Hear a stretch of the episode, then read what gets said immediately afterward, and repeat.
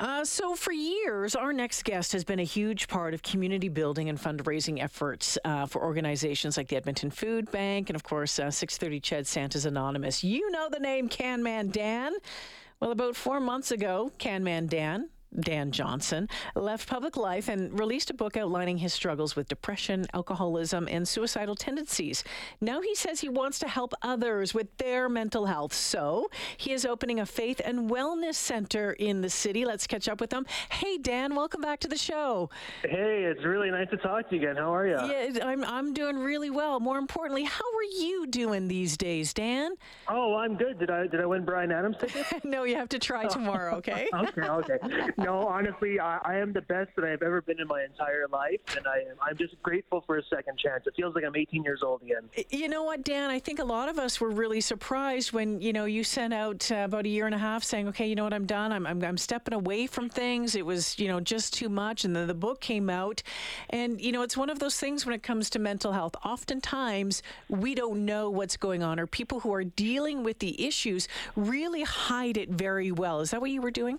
Oh, totally. Because you guys have no idea. For like the entire time that I was a public figure in like Can Man Dan, I was so depressed. I was a closeted alcoholic. I had like so much childhood trauma, so much unresolved childhood trauma.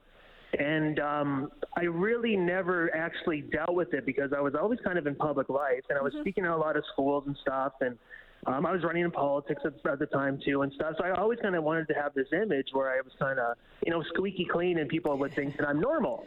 But inside, I was kind of like that Robin Williams type character. It was really, really sad, and I'd go home and drink up to like a liter of alcohol at night because my tolerance was so high, and and just get blackout drunk and stuff, right? So just just a lot of like crazy stuff that I hid.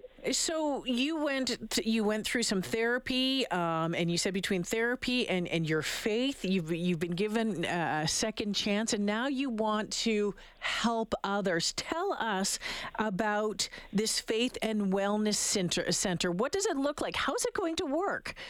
Well, we just had our grand opening on Friday, and we had a pretty good crowd show up. And then my email box has been flooded with people who are just curious because so many people want to deal with their trauma and their um, toxicity, right? Um, so, like, um, basically, what happened, Jalen, was like this is the year that I finally took my own mental health mm-hmm. seriously. So I started going to therapy routinely. I started going to psychiatry, and I can't even stress to you guys how much it changed my life. Like I hmm. honestly credit it for saving my life because we really got breakthroughs and stuff. And then I also found faith too, which really like changed my life too. And like both, I just think are so like wonderful and magical, and both have such potential to help people. So I combined those two elements, and I brought them here to my new Oneness Center.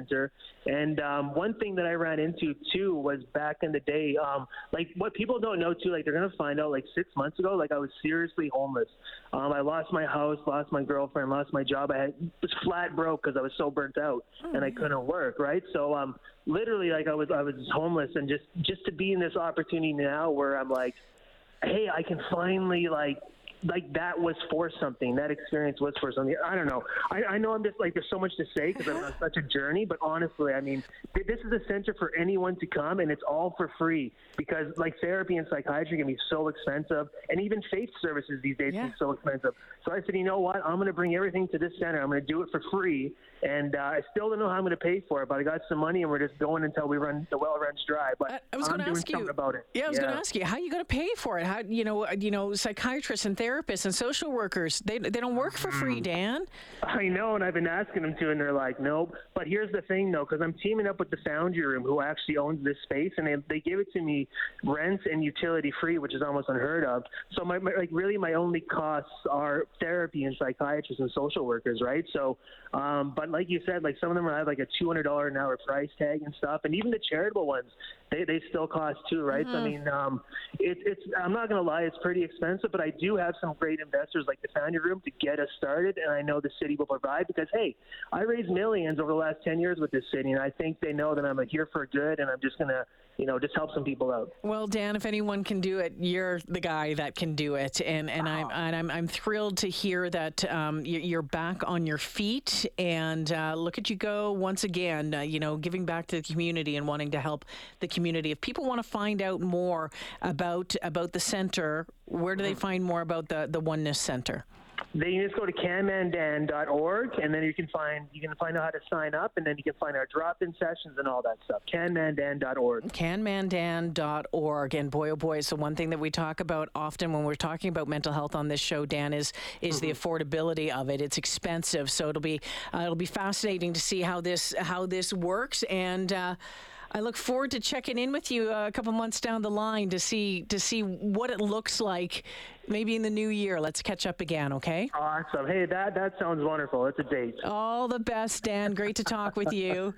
okay. Take care yeah, now. Take care. Canmandan.org. Yeah, maybe if uh, you're you're looking for some therapy, maybe you're looking to talk with someone.